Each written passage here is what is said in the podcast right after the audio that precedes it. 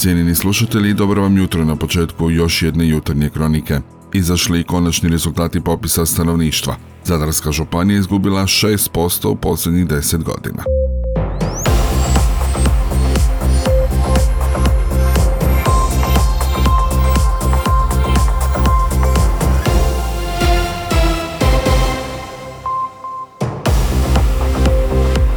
Dobro jutro. Na području Zadarske županije 17 novih slučajeva zaraze koronavirusom prema jučerašnjim informacijama. Testirane su 133 uzorka. Na COVID dodjelu Zadarske opće bolnice hospitalizirano je pet bolesnika, od kojih je jedan na respiratoru, dok se još jedan pacijent liječi u Biogradu na moru.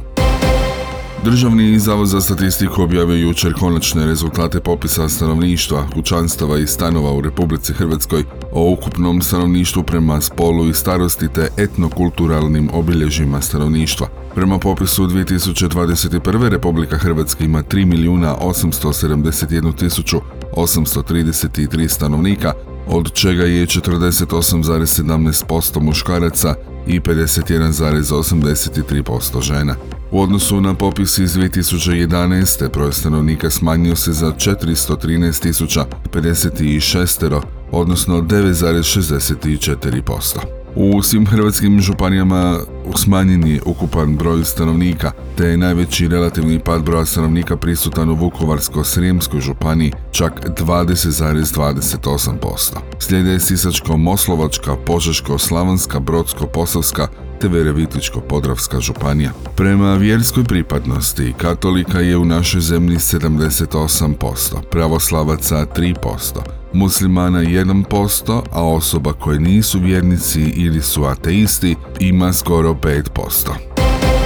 Prema posljednjem popisu stanovnika, kako govori Državni zavod za statistiku, Zadarska županija broji 159.766 žitelja, na popisu 10 godina ranije bilo ih je 170.017, to je za čak 10.251 osobu manje. U konačnici u posljednjih 10 godina Zadarska je županija izgubila 6,03% stanovništva, manje od državnog prosjeka od 9,64% do duše. Najjednostavnijom matematikom ostajemo dakle bez nešto više od tisuću ljudi godišnje nisu samo ekonomski razlozi oni zbog koji gubimo stanovništvo, bilo da je riječ o iseljavanju ili pak negativnom prirodnom porastu. Marko Vučetić, predsjednik gradskog vijeća grada Zadra i svoje filozofske perspektive zaključuje da je i bolje da nestajemo u ovakvim društvenim okolnostima. Tako je kazao. Svako radi na nestanku društvenih vrijednosti. Nestaje društvo koje otvara nadu, a u takvom društvu biološko-antropološki refleks jest da čovjek ostavlja tragove vlastitog života, a najveći trag je potomstvo. Napuštamo državu koja širi smrt i umiranje i prekidamo taj lanac nasljeđivanja. Također doživjeli smo dvije bitne izdaje. Prva je formiranje demokratskog društva, onog koji širi bogatstvo, njeguje vlastiti jezik i kulturu.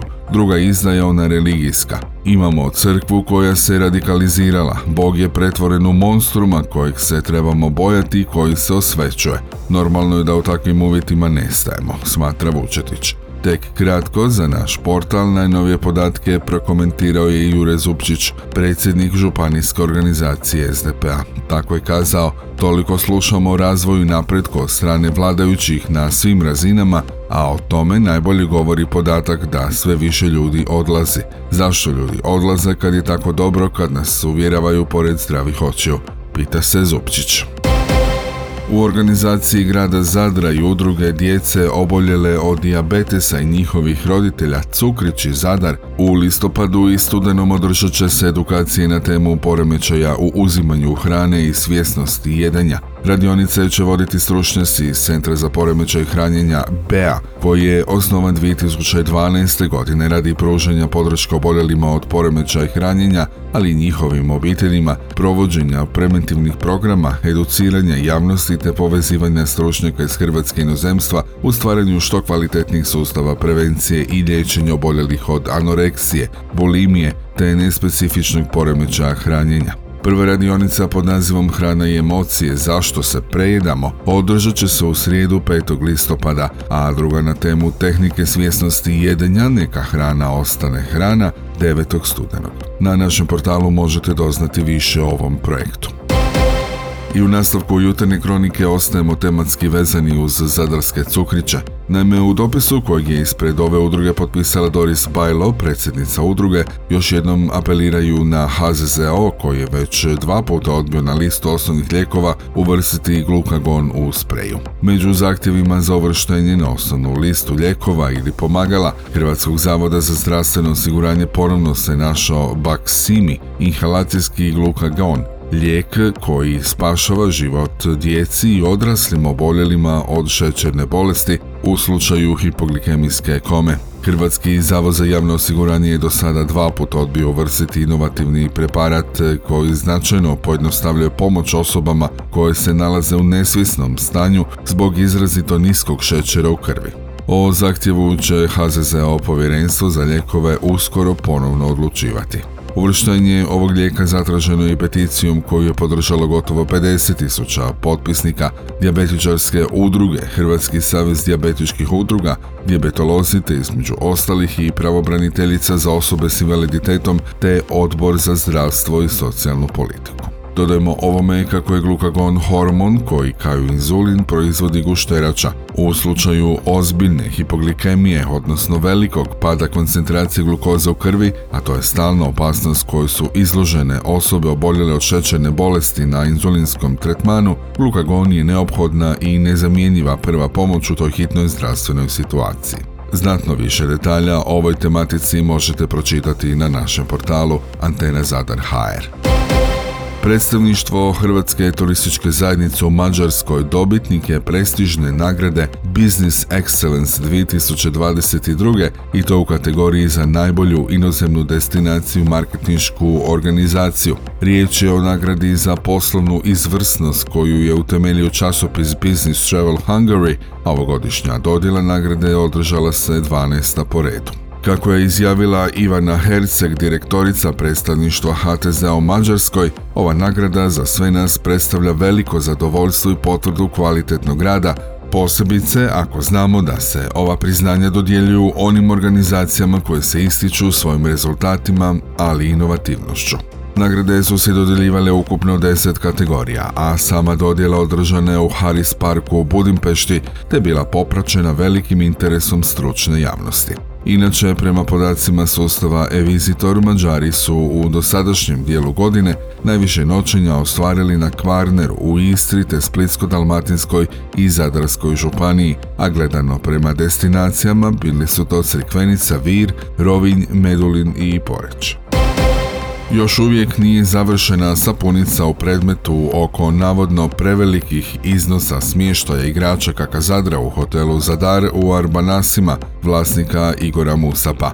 Javnost želi znati hoće li nakon svega biti podignute kaznene prijave ili će na kraju biti doneseno izvješće i predmet biti stavljen ad acta. Zašto još nisu gotovi policijski izvodi odgovorio nam je glasnogovornik Županijskog državnog odvjetništva u Zadru Denis Sokol. Tako kaže, Policijski izvidi su pri samom kraju.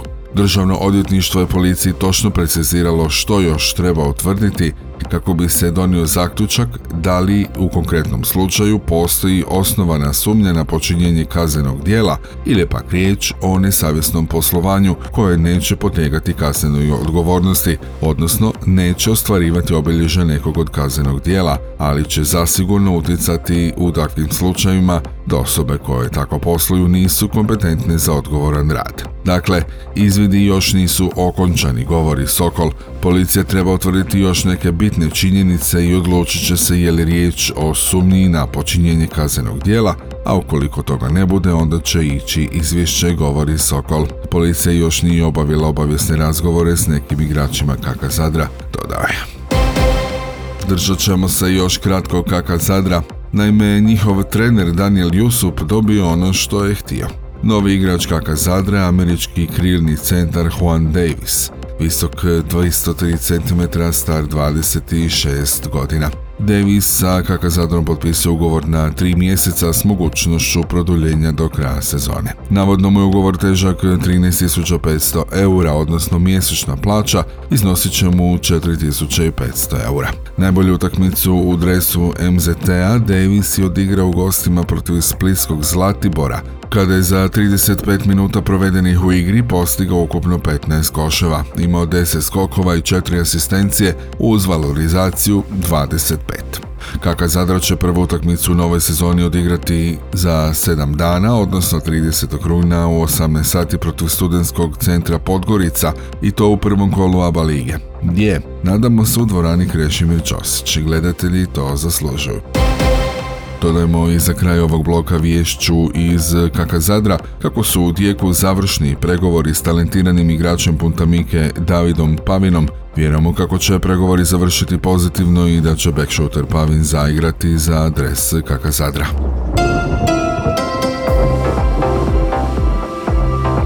Imamo i podatke o današnjem vremenu. Prevladavač je sunčano, na kopnu ujutro često magla, zatim mjestimice umjerena na oblaka, vjetar uglavnom slab, na Jadranu u prvom dijelu dana umjerena na udare i u početku još i jaka bura, zatim zapadni i sjeverozapadni vjetar. Najniža jutarnja temperatura većinom od 1 do 6, na Jadranu od 10 do 15, najviša dnevna od 16 do 21, na Jadranu od 20 do 24 Celzijeva stupnja. Pratili ste jutarnju kroniku Antene Zadar koju je uredila Željka Čačko, pročitao Franko Pavić, a realizirao Matija Lipar. Proizvela Antena DOO, Rujan 2022.